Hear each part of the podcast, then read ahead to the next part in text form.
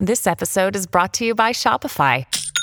Forget the frustration of picking commerce platforms when you switch your business to Shopify, the global commerce platform that supercharges your selling wherever you sell. With Shopify, you'll harness the same intuitive features, trusted apps, and powerful analytics used by the world's leading brands. Sign up today for your $1 per month trial period at shopify.com slash tech, all lowercase. That's shopify.com slash tech. Laura Carstensen is the godmother, the fairy godmother of happiness research. And I think you're going to fall in love with Laura when you listen to this episode. But again, I've for more than a decade, I've been researching uh, something similar, ways to for to help our audience and for people to find happiness in retirement. And very often, the data that I find comes straight out of Stanford University. Now, there's a whole team there, but it turns out that that's due in large part to Laura.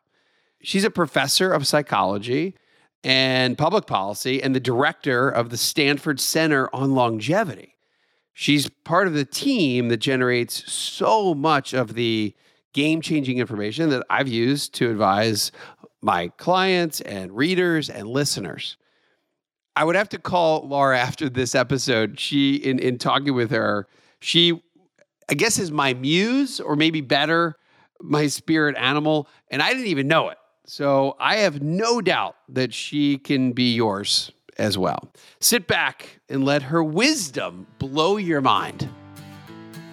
I'm Wes Moss. The prevailing thought in America is that you'll never have enough money and it's almost impossible to retire early. Actually, I think the opposite is true. For more than 20 years, I've been researching, studying, and advising American families, including those who started late, on how to retire sooner and happier. So, my mission with the Retire Sooner podcast is to help a million people retire earlier while enjoying the adventure along the way. I'd love for you to be one of them. Let's get started. Laura, thank you for being with us. The your research over many years and probably a much more, I would say, official capacity. Uh, and I want to be listening to you even more than I want to listen to my own books. But the because you are a, a, professor of psychology and a psychologist, and you know you've stu- and and what you studied, and and obviously your book, A Long Bright Future, r- comes right into the intersection of retire sooner uh, you even talk about how uh, I, I want to actually ask you. We'll get to this. Uh, those who retire r- maybe really early. What's the issue with cognitive decline? But uh, so there's all these other things I want to get to. But maybe I want to start with just this thought around if as we get older are we happier and maybe describe i've read a lot about the happiness u curve where we start happy we get a little less happy and then we and then over time as we age we get to retirement we happiness levels tend to rise. So let's start with that. Is that true? Do you believe that? Well, the studies you just described and uh, with findings that are referred to as the U shape of happiness are actually studies of life satisfaction. So they're asking people uh, not questions about specific emotions. You know, are you angry? Are you sad? Or how often are you excited?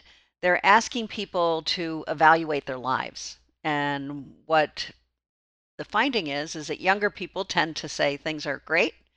The middle years, less so, and then as people get older, they start to say, "Yeah, they're they're terrific." You know, again, the findings about emotion are actually a little different, and that is there's more of a linear change from young adulthood to older adulthood, where uh, people experience fewer and fewer negative emotions over time and there's some evidence that they're experiencing more positive emotions. So, so if you're talking about emotion or you're talking about satisfaction, you get slightly different profiles. But let's dive into that because yeah. it, the the reality here. So I, I interviewed Emily Esfahani Smith, who was uh, studied positive psychology, and I I remember her talking about is the reason I had her on this uh, on the Retire Sooner podcast is that she kind of did a little jab at the word happiness like uh, we're all we're you know we're looking for happiness and really it's not about happiness it's about purpose.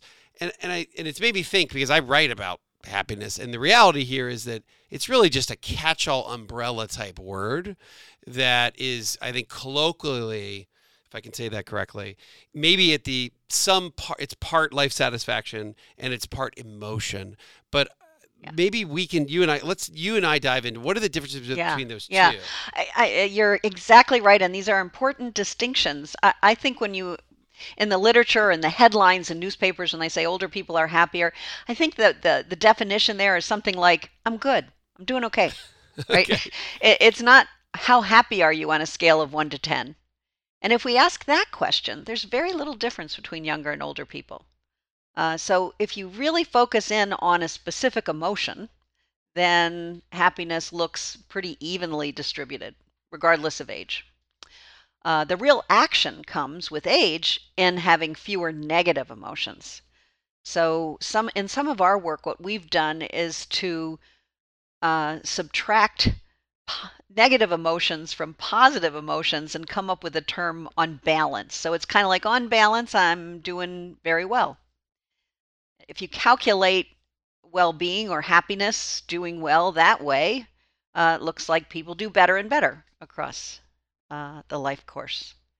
But it's different. And, you know, here's the other thing I'll add is that life satisfaction is a cognitive question, it's an evaluation generally when you ask somebody if you're they're satisfied with their life they're not just focusing on emotional feelings it's have i made it to this point i thought i would? How do i compare to other people? How do i compare to my life today versus 5 years ago? And that is that that's a very deliberative kind of a judgment about one's life. It's not a how happy are you? or how sad are you? That's a different question. So I wonder then too if if I were to again it's too late to update my book, but if I were to well, you're in good company if your headlines aren't happiness. So the uh, so maybe it's too late to update this, but really, what people then are and I ask a series of different happiness questions. You know, how would you rate yourself on a happiness scale? What is your life purpose? And there's a there's several different things I ask, but really what it's probably coming back to is part emotion and part life satisfaction. And and your point on life satisfaction, it is a little bit of a measure of my life. Yeah. Hey, I feel like I'm doing I did I've done okay up to here you know, I, I have some kids, I love them, or I didn't want to have kids and I'm great with that, or I think the job went pretty well, or it didn't go so well. And then and then you're talking about when you do this calculation or when you research on balance, take just take me through that for a minute. So if somebody has a couple positive, a couple negative on balance? Maybe an example of that. Well, I'll tell you about a study that we ran where we used a method called experience sampling. And we had people aged 18 to 95 carry electronic pagers. Back in the day, we had pagers. And uh, we would sample them random times during the day, five times a day for seven days. What were the ages again? 18 to 18 what? to 94 is the first sample. Then we followed them over time so that, that that age range changes slightly, but pretty much the same. And so you're carrying a pager and it's just you're going on with your life and you hear a beep and we ask you to stop. And then what people tell us is the degree to which they're feeling each of 19 different emotions. Some of those are positive emotions like excitement, calm, uh, joy. Some of them are negative emotions like sad, fearful, anxious. Um, and we collect all those data. And initially, by the way, we thought the positive emotions would be easily to distinguish. Joy would look different than happiness and so on. And then the negative emotions, we really thought like sadness would be different than anger and all. But it looks like these positive emotions, the set of them, and the neg- set of negative emotions track each other pretty well. Um, so we we just collapsed those two groups, the positive ones and the negative ones. And as I said when we first started talking, positive emotions don't increase so much, very much by age. They do a little bit, and some studies find this too. But the real action is that people are reporting to us that they're feeling negative emotions less frequently. Hmm, becomes less. So we have similar positive emotions throughout our life cycle, but for some reason we're we're having less and less negative emotions. So on balance, on you're balance, happier. Yeah, you're you're more positive. Then what is this happiness U curve? Uh, what what what is the relationship with that? Is the the U curve. It's. This is what's interesting is they're not That's that because it's life related. satisfaction. the yeah, life satisfaction is this evaluation of life, which is a different thing than emotional trajectories across life. The way I describe it to people is if I say to you, how satisfied are you with your life? You go into this judgment evaluation as you were describing a minute ago. If I say, Wes, right now, on a scale of one to 10, how angry are you? It's a different source. It's a very different question. And what we wanted to know is how do people feel emotionally as they go about their daily lives, which is a different question than how satisfied they are. In fact, you could be really happy when I sample you, but say, you know, I really haven't. I, I, I compared to other people, I'm pretty much failure. Even Compared though I enjoy my life. We don't get nearly enough listeners. I feel low. If, but I feel pretty good about life in general. I'm Yeah. happy today because it's 81 and sunny. There you go. Okay, so this is great. I, if you were so there's two, so I'm getting smarter about around this is a good it's a good sign because it means our audience is learning something, and that so we we think of the U curve is more life satisfaction, Mm-hmm. and when it comes to emotions on balance being more positive than positive negative, it's more of a direct relationship over time. There you go. Touchdown. Yes. Okay. And it's Now- getting better as we get older. getting and now why why Mm. why do these neg why do we start why do we have less negative emotions over time i love this Yeah, I think it's one of the best kept secrets about aging. Um, there's something called a, the misery myth that I talk about a lot. People just assume when you talk about loneliness or depression or anxiety, it must be greater in older people, given that old age is so terrible. I mean, that's kind of how we think. Um, and this this this um, is often referred to as the paradox of aging, and, and it is one of the most scrutinized findings in aging research because nobody believed it, including the scientists. So, you know, when these findings first started to come out, people said, "Oh, it's masked depression. They're just not not admitting to the depression." You know, and then some other people said, "Well, it's because of cognitive decline." So, older people just can't focus enough attention on how lousy they feel to really work up a good lather, you know, of negativity. so there was an all of these questions, and other people said, by the way, it's a brain issue. You know that the amygdala uh, atrophies, and so we just can't feel emotions the way we did when we were young.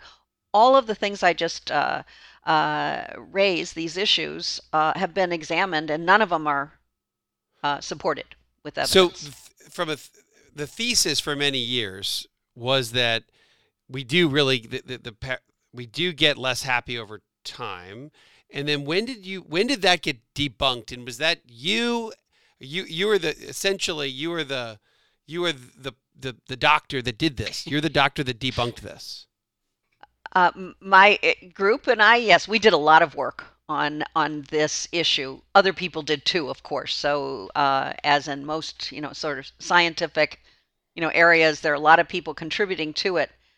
But yes, we did a lot of work, my group, in this, and and in part it's because we developed a theory called socio-emotional selectivity theory, worst name ever for a theory, and uh, that theory has generated a lot of research the theory was developed to try to account for the fact that you see rates of positive emotions uh, staying stable, negative emotions going down, despite the very real problems people face as they get older. socio emotional and connectivity Selectivity theory. selectivity Yeah. were you at stanford by the way when all this did you do all this while at stanford Almost all of it, yes. I All was. I've been at Stanford for 30 years, so yes, a long time. so that's why there's so much research that comes out of Stanford that I read about. It's because of you. well, It you're is. giving me We way should too get much you- credit. We should but get her on the show. We should get Laura on the show. Hmm. She's the one that that she's. You're like the godmother of all the happiness research. Our producers are so good. Found you. I've read your work tangentially for so many years, and it's all it's all your fault. Ah, Uh, in a good way. In a good In way. a good way. you- yeah, you're maybe you're part of my inspiration to have probably gone down this path about ten to twelve years ago.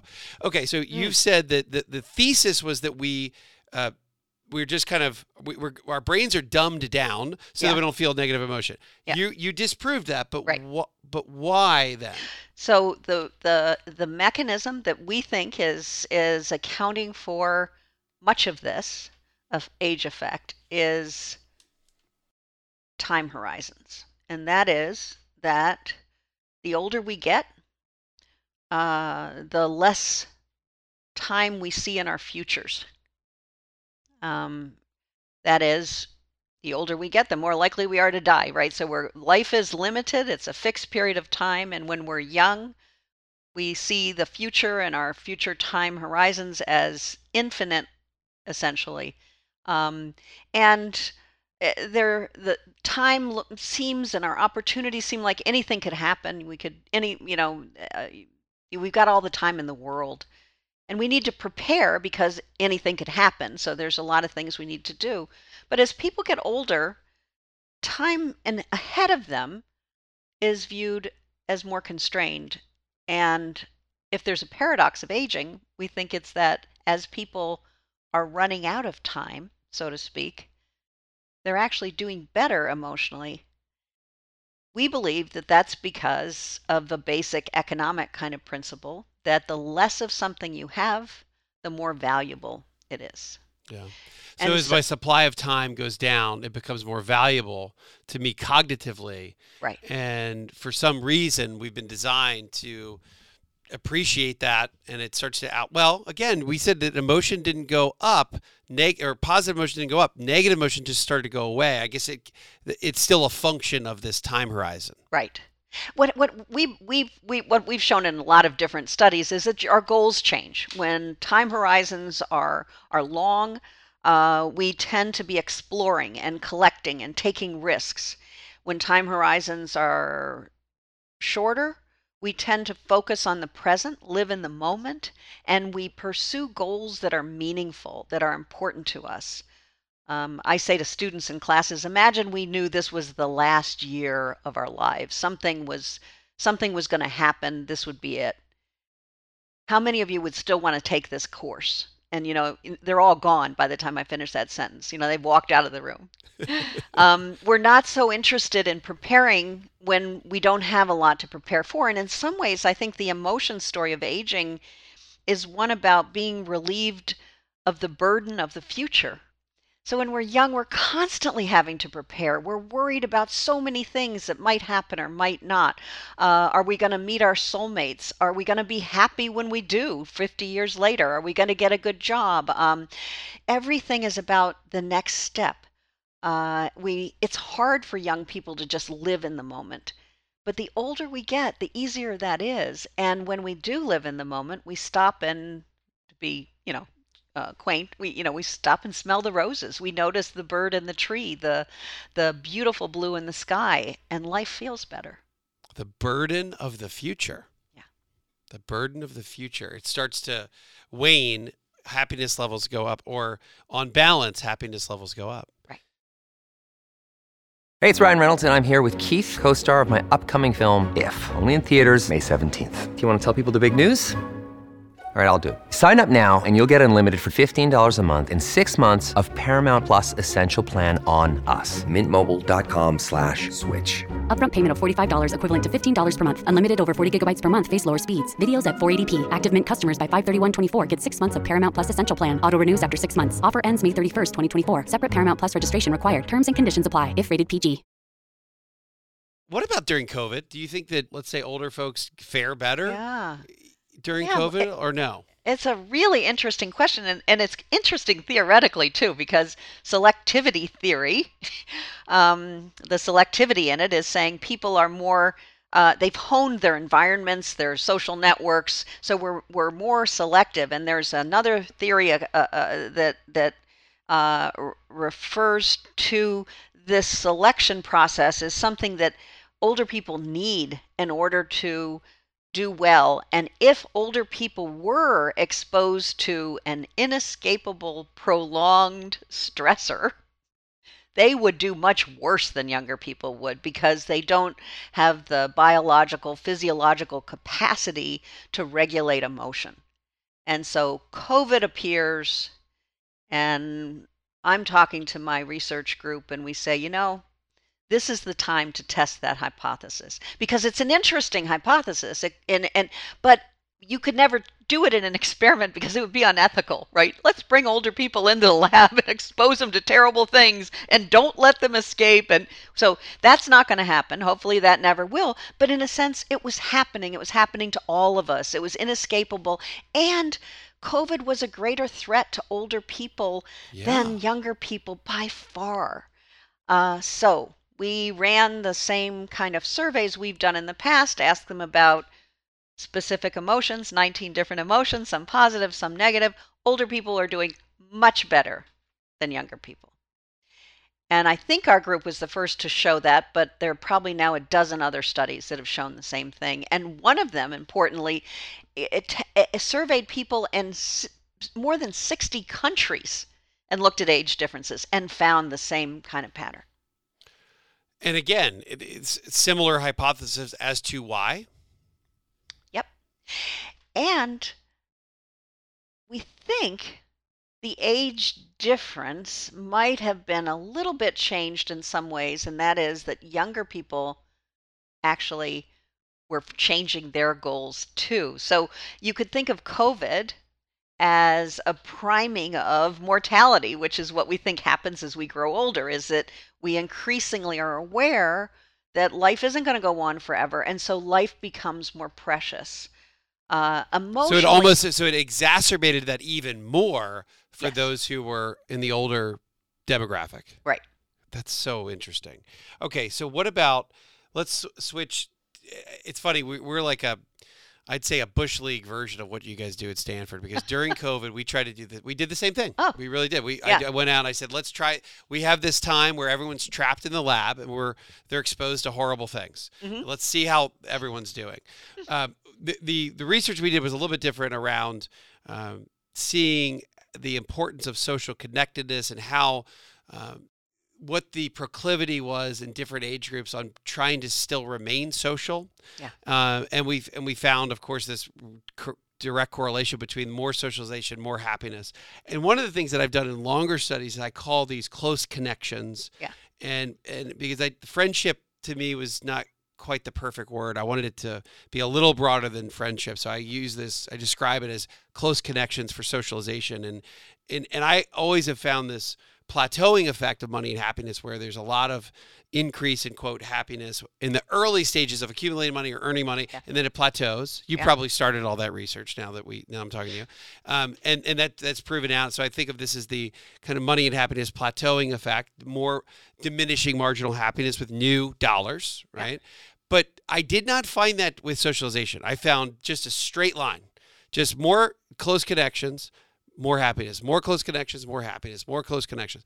And I'd love to hear your perspective on why that it A, do you agree with it? B, why is that? And C, let's also talk about social connectedness and longevity. Great. Uh, let me start with that social connections and longevity. Yeah. Uh, people who feel like they are alone in the world, like they really don't have close connections, are higher risk of dying uh, at a level comparable to those people who smoke compared to non smokers. It's big. We are social animals, and when we're isolated from others, when we feel alone, um, it's bad for our health. There are actual physiological detrimental effects. So, close connections, I think, is the that's the magic. What the way the term you just used and the the questions you were asking people was about close connections and and significant people in their lives and that is essential for people throughout life, whether they're old or young. But we do see changes in social network size from early life, early adulthood to later adulthood, and these networks are getting smaller and smaller. Mm. And again, when I first entered the field, a lot of people were saying, well, of course, pe- older people must be doing terrible because we know social relationships are important and they have smaller social networks. Shrinking. So we began to look at more qualitative as- aspects of those networks. And we asked people to name people in their social network, and younger people had more. But then we said, identify the people in that network who you really feel close to, who are so close you can't imagine life without. Turns out the number of close connections doesn't change with adulthood. So, what we're doing with age is we're pruning our networks. Uh, we're getting rid of the riffraff, if you will. We're, we're excluding those people who are not particularly emotionally meaningful to us, and we're retaining the ones that are.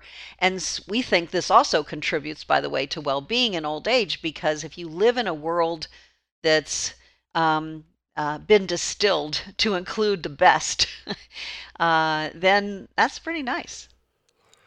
What would be your opinion on the number of close connections? I've read lots of different things over the years of we we they've kind of gone down over time even though social media has brought maybe to your point more riffraff yeah. into the fold.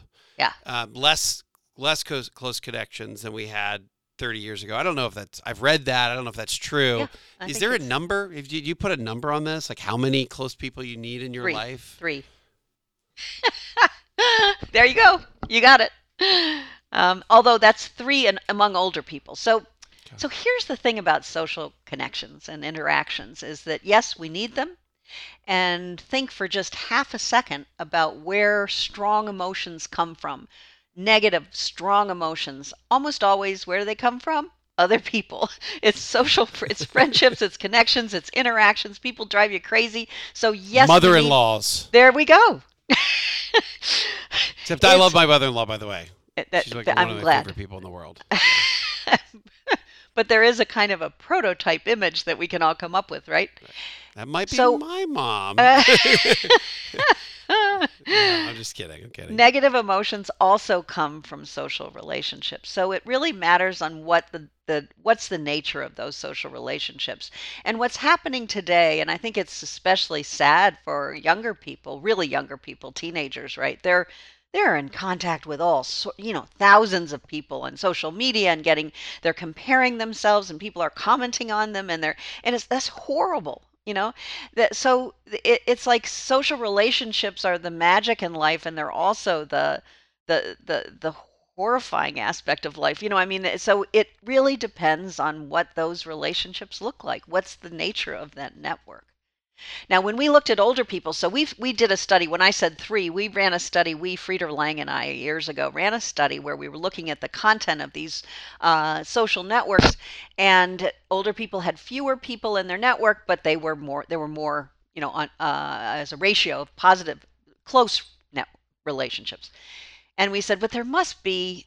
So pe- they're looking like they're in better mental health with fewer relationships until a point. We said there must be a point where you've got too few close people in your life. Mhm. And what we found in that study was the number was three. And I think it's that if you've only got three people in your life who you really can count on, uh, and probably especially if you're older, it's too risky. Mm. Uh, things happen. Uh, people die. People get sick. Uh, there are limitations that people face, and so that's probably too. You you you probably need more than that. Is what Mm. we expect.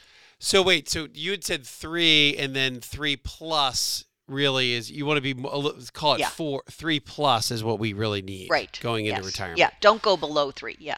Yeah. Mhm. It's funny the the the in, in the chapter we did about social connectedness and, and general happiness, it was on average HROBs or happiest retiree group, uh, which we take our top two quintiles of reported happiness, and the bottom two we cut out the middle and we compare Yeah. those two groups. Yeah. The uh, was uh, was was about was a little more than three and a half on the on the happy end, and then it was it was two and a half for the unhappy group. Oh, interesting. And Yeah. so, for what that's worth, Yeah. um, They- I so feel like there I may need be to a send you my book. To, for I need to send you my book for you to give me a grade. I would have never. I'm going to send you the book as long as I get like a B minus or even a C plus. I would have never gotten into Stanford, so you would have never been my professor to begin oh, hey, with. neither would I. Okay. Just- The, I'm just um, a professor.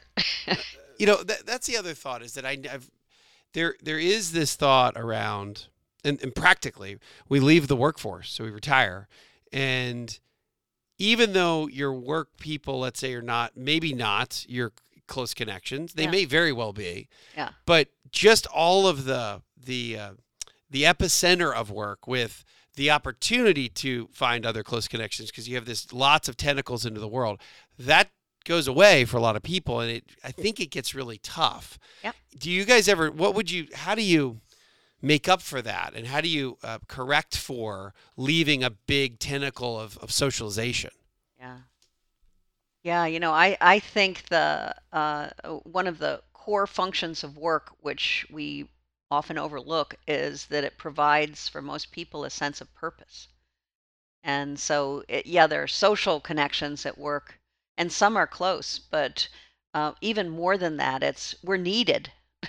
Uh, Yeah. People in our on our work teams need us, whether we like them or not, and having something to get up for in the morning is important for all of us. And so that's, I think, a really important function of work. And people who retire and don't have other um, uh, sources of purpose, and many people do, but but if you don't, then it can leave people feeling really empty. Speaking of you, you talk about that America in general, let's say, or uh, does tend to work too much. Yeah. And we don't vacation enough. Right. And I'd like to hear your thoughts on that. Yeah. I think we work really badly in this uh, society. Um, and what feels to me almost criminal is that we just inherited 30 extra years in life from our ancestors in the 20th century. They, they handed us a gift of time, longer lives. Longevity. So we have so much more longevity, We, but we're going to work so much more for so much longer. Well, what we did was we tacked all those extra years on at the end. Only old age got longer, and everybody's complaining.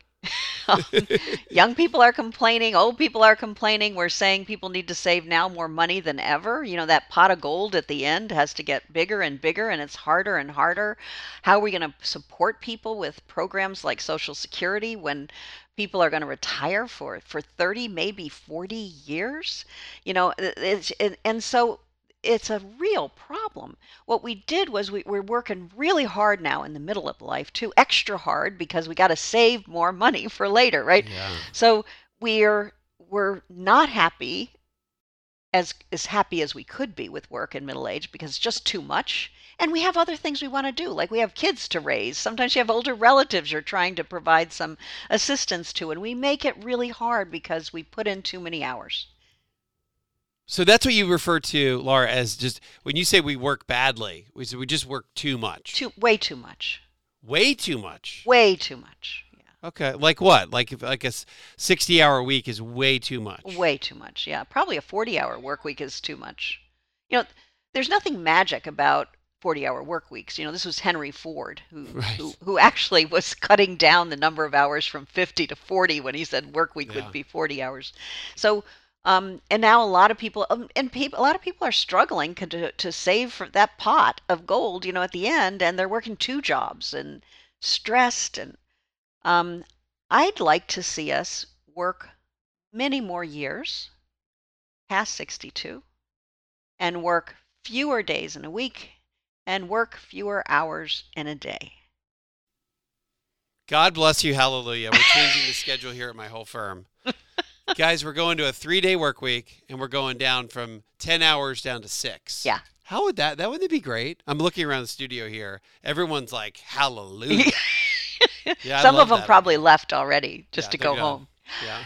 Now, Microsoft in Japan decided to run an experiment uh, at their the, the the office, and they went to four day work weeks. Uh, the story, as I read it, is that they had to actually lock the doors because employees were trying to come in more. And they measured productivity, and productivity increased by 40% in four day work weeks. What? Yeah. And there are a few other studies. I haven't seen, I must say, I haven't seen a very large uh, sort of representative study of workers and different work hours and going to and productivity. Uh, but there are a number of examples of that that companies have done that I read about, you know, in the newspaper or so on. And they, I don't know of one that didn't see productivity go up. What a good advertisement. Yeah. You're, you're literally. I mean, you're, I'm really. Th- I'm actually thinking this through. Like maybe would be a great experiment for us to do that. We now we still would need coverage, so we'd have to say, still you need everybody here. Some somebody needs to be available, but through balancing of schedules, you could just say, Right. look, let's do four. Let's do four days for everybody. Yeah. Huh. Yeah, I've thought about it too for my group, and I say there's let's let's say we're all here Monday, Wednesday, Thursday, so we see each other.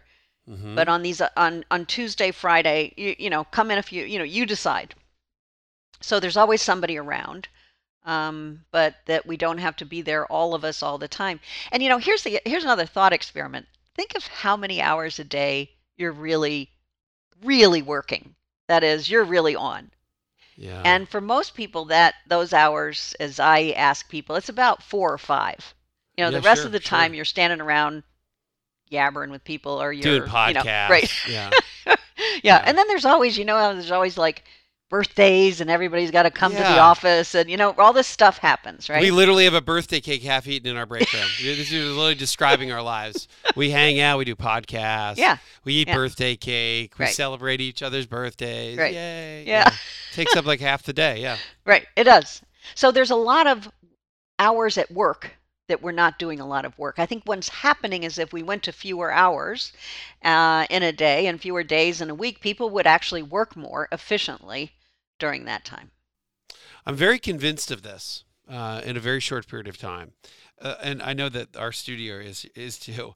But what about vacations? What because Oh, again, I, I'm yeah. I am so guilty of the vacation thing, and I've got four little kids.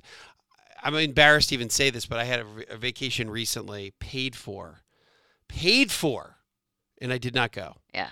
Did the because kids go? it- but but no one went no. because dad couldn't go and i and i said you guys why don't you just go with your why don't you, your mom you guys go and they were like well what's the you know i have all boys oh. so they're like well who are we going to play golf we're like what are we going to do on vacation and um and then I don't know. I just I, that's embarrassing to even say. I literally that's I've done this twice in my life. I did this about uh, 10 years ago. I remember booking a house down in the Gulf Coast of Florida. A lot and these are not cheap, right? Yeah. And and not being able to go because work got too busy right up close to it. And then th- this pa- past re- th- same thing happened.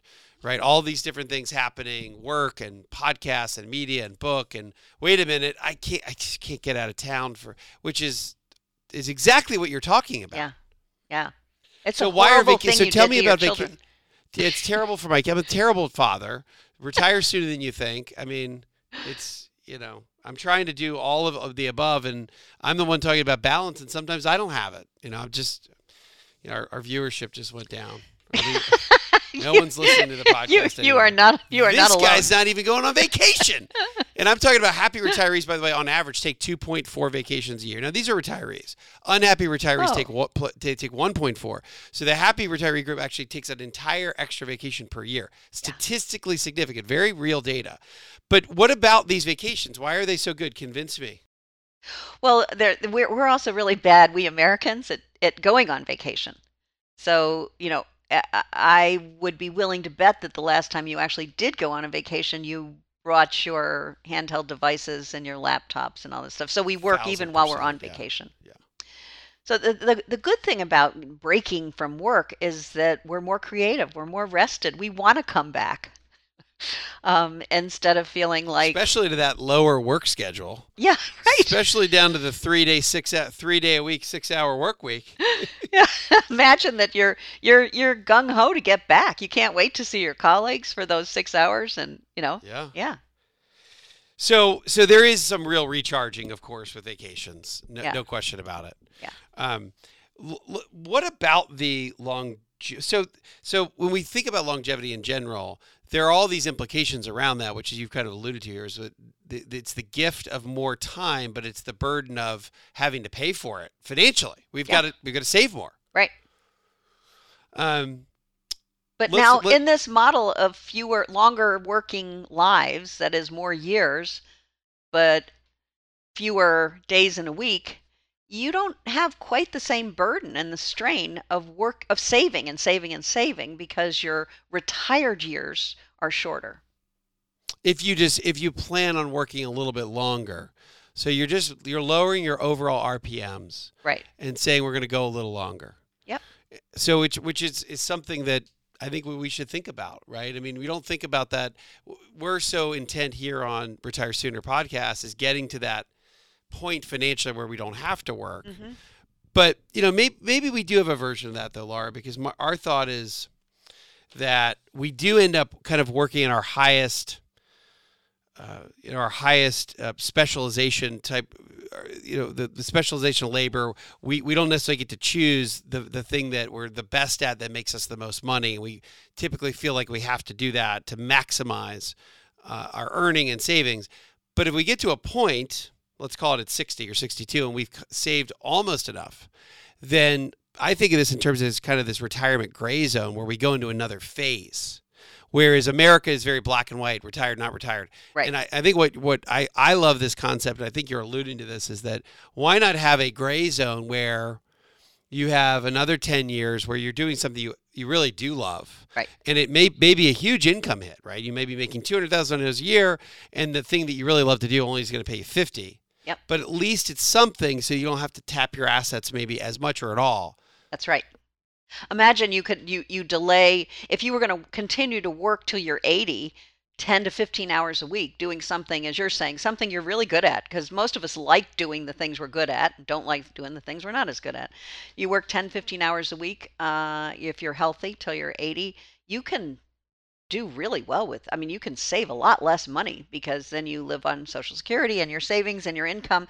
I also, you know, we have this thing called loss aversion that we don't like seeing our savings go down when we don't have anything coming in. But if we continued to work, we'd have money we thought of as, you know, re- recharging, re- rejuvenating. We're going to get that pot. We're going to get another paycheck. It's not that we're just losing, which makes a lot of people nervous. Anxious. Yeah.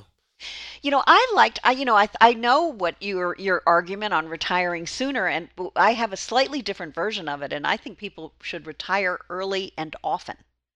That is, we we shouldn't just wait till we're older to go to these 10 15 hours a week.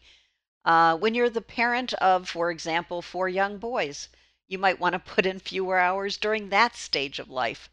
Um, you might have another period in life where you decide to go back to school or just go do something very different for a year or two. We could have different pots of money we're using, we're saving for, aspiring to, so that we can do different things. We don't have to wait until we're old to get to the leisure stage in life. Let's let's uh, interweave leisure and work throughout, and education too, by the way. The I wanted to ask you about you know again uh, we think about loneliness is obviously a, a problem, but we when we think about the the the factors that that have us exit early, and I, I remember um, Wall Street Journal did an article several years ago uh, that said it essentially said that the dangers of retiring early or why an early retirement will kill you. It was a you know a great headline from Wall Street Journal, and a lot of it was that there are there's a lot of different statistics around. You know, th- there's a spike in mortality when we turn age 62 right? There's a uh, we do tend to get less active and all the bad things like uh, watching too much tv smoking drinking too much all these things and we know that that all kind of kills us. Those are the kind of the standards like of course. But what are some of these other variables that maybe beyond just not smoking and lack of exercise that that helps with longevity that might not be in those kind of core categories that we kind of already know Well, if I can make one comment on that literature on retirement, uh, people who retire early are more likely to die than people who continue working. Uh, but if you control for if they're sick before they retired, that association is much reduced, if not eliminated in studies. Okay, so some of the studies are a little bit biased. It's a, as Well, though it's, it- it, the it goes the causal direction is the other way around. Yeah, Sick okay. people retire because they can't work any longer, and Yeah. a lot of jobs make us sick. So this is not trivial, but it's not. It doesn't mean retirement caused it. Mm, um, okay, so that's chalk that up to fitting the statistics to the the scary headline of the Yeah, Wall Street Journal. right. Can't believe they would do that. Amazing. no, nor would any any newspaper. No, um, the factors that we know predict longevity are ones you just really listed already. Uh, uh, it's exercise, and then it's exercise, then it's exercise. I mean, that's huge. okay. okay. Uh, a sense of purpose is contributes a lot. And for a lot of us, that sense of purpose really comes from our close relationships, and so mm. close relationships are also are, are also predicting uh, uh, longevity. But that's really it. So that's wait, that's interesting. So you're saying that that our close relationships give us a sense of purpose because we're sure for many of us. I mean, people count on us, our loved ones. Mm. Um, there are. I often think. Um, it's true for really old people. You know, some people say, well, if you're 90 years old, 95, and you can't really work anymore and you can't really get around, boy, if you're the matriarch of a family that adores you, you are serving a very important, a very important purpose uh, for yeah. them. And it, it, you don't have to do anything. You're just, you're there for them. They know you, they love you, and you, they know that you love them, and that, that, that's a really important purpose in life. And then, you know, in the end, might be the most important purpose of all. Mm. And it and it helps with longevity. What about what about money? Have you guys ever studied just wealth and longevity? Yeah. What's that look like? Yeah. So um, you do see a relationship between uh, uh, uh, uh well, you see a relationship between education and income and length of life. Uh, you see a relationship with education and income and functional health. That is, are you healthy enough to work? Not how many diseases that you have. You know, if you have hypertension or whatever, it's not that. It's can you live on your own, drive a car, pay your own bills. If you look at health that way, functional health uh, is strongly related to income and education. Looks like education is actually the better predictor of hmm. that than the two. As you might imagine, they they they track together. Higher education sure. is is correlated strongly with higher income. Uh, but it looks like in, in, people who have tried to tease out those factors uh, conclude that education is probably a little more important than income. So if I circle back to this earlier question that I we started with is about the worry of cognitive decline if we retire a little early, I think you've kind of almost answered that throughout here. You, that it, it's really a combination of all of these things, which is exercise, eh, well, its purpose and close connections, kind of continuing to be this positive feedback loop so that we don't go into cognitive decline. Is, is the cognitive cognitive de- decline more about I'm working and I'm really working my brain versus I just have social connections? Are they is one a better mental exercise to, to stave off cognitive decline or does it not matter as much? It looks like brains need stimulating environments uh, brains uh, uh, respond to stimulation, uh, and that strengthens, uh, you know, neural connections and synapses, and so that's really good for us. But exercise is often, probably one of the best things people can do, sort of prescriptively, for cognitive performance as well. Um, you know our brains need oxygen exercise is helping you know blood supply and so and so uh, exercise is also something really important for for aging and cognition. Uh, brain games if i can insert this so if you think oh, you're going to get brain games. yeah. Maybe we'll title this podcast that. I like that. Brain, brain games. games. yeah. Tell me about brain games they don't work. Uh, so oh okay. Never mind. Uh, here it is. Here's the title. Brain games don't work or yeah, the, or here it is. Never no, mind sorry, brain games. Yeah. The danger of brain games. well, here's the danger of them. You usually sit when you do them, and you really need to get up and exercise. So, um, but it looks like these brain games that turned into a huge industry, sort of exploiting people's fears of cognitive decline, uh, are um, it, are really you get better at the games, but the ga- they don't transfer to the rest of your life. So uh, a, a, very distinguished uh, cognitive aging researcher, Warner Schaie, was asked once uh, when he was giving a talk, How many Sudoku puzzles do I need to do every day? And he said, It depends on how many you can get done during your 30 minute walk. oh, that's cool. I, I love that. Gosh, I love that. When you need mealtime inspiration, it's worth shopping Kroger, where you'll find over 30,000 mouthwatering choices that excite your inner foodie. And no matter what tasty choice you make, you'll enjoy our everyday low prices, plus extra ways to save, like digital coupons worth over $600 each week. You can also save up to $1 off per gallon at the pump with fuel points. More savings and more inspiring flavors make shopping Kroger worth it every time. Kroger, fresh for everyone. Fuel restrictions apply. The world, as we all know, has changed so much, and your financial situation has likely changed too. How you adapt to that change has a massive effect on your future. Maybe your mom or dad's health has declined. Maybe you recently had a baby or got a divorce or inherited some unexpected money and you aren't sure how to invest it. Maybe you're one of the 3 million people who reportedly retired early due to the pandemic. Or perhaps you didn't retire, but your company decided to softly push you out the door.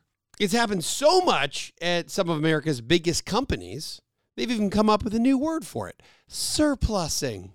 As in, there's a surplus of humans and you're one of them. As if downsizing wasn't bad enough. And if you're facing that change, should you take pension payments monthly or a lump sum, a rollover IRA, or something else? You may also be stuck in a static portfolio with the outdated 60 40 stock bond ratio that assumed interest rates and inflation would never go up. We are in the middle of the largest financial shift that we have seen in more than 40 years. Tectonic plates are shifting. We've moved from no inflation to hyperinflation, zero interest rates to higher interest rates. If you have questions about how to adapt to that or adjust to all these changes, just give us a call. Or better yet, find us at yourwealth.com. You can meet with a real live person in Atlanta or Tampa or Denver or Phoenix, or we can just do it over Zoom. I just had a great meeting with some wonderful folks from Cleveland. Yeah, Cleveland, Ohio. If we can get to know each other over Zoom, so can you and I. So reach out to our team at Capital Investment Advisors, the website yourwealth.com. That's Y O U R wealth.com. All right. So, last thing, and, and, this has been one of the quickest hours I can ever remember.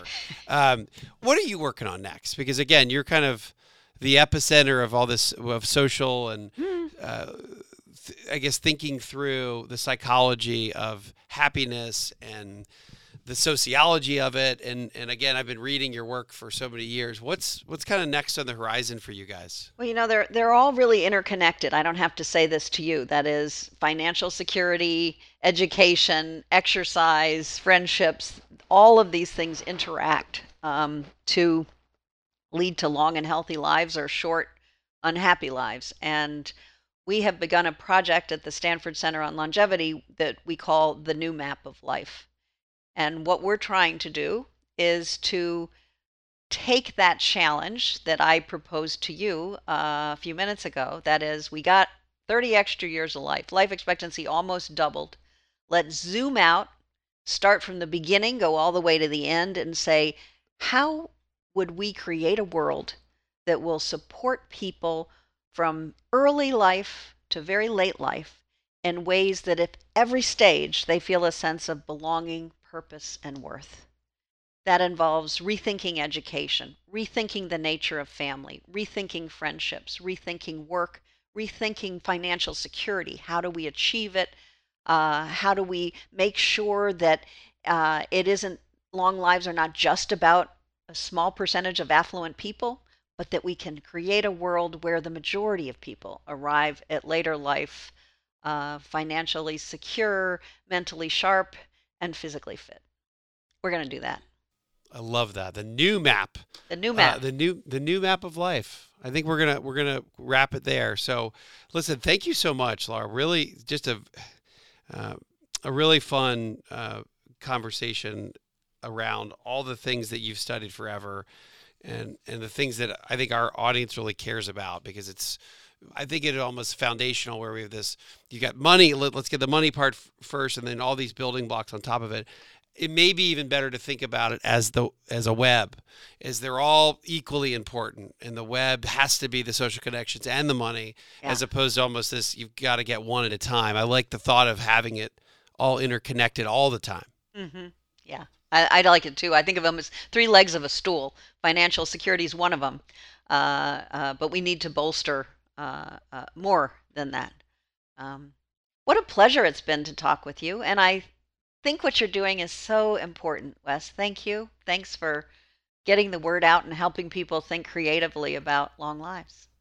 Well, I'm going to uh, I'm going to send you a book and only send me back a grade if it's a decent one. okay. decent. I'll take decent. Okay, decent. What what the happiest retirees know, graded by Professor Carstensen. All right, thank you, Dr. Carstensen. You got it. God bless you. Take care. Hey y'all, this is Mallory with the Retire Sooner team. Please be sure to rate and subscribe to this podcast and share it with a friend. If you have any questions, you can find us at wesmoss.com. That's W E S M O S S.com. You can also follow us on Instagram and YouTube. You'll find us under the handle Retire Sooner Podcast. And now for our show's disclosure.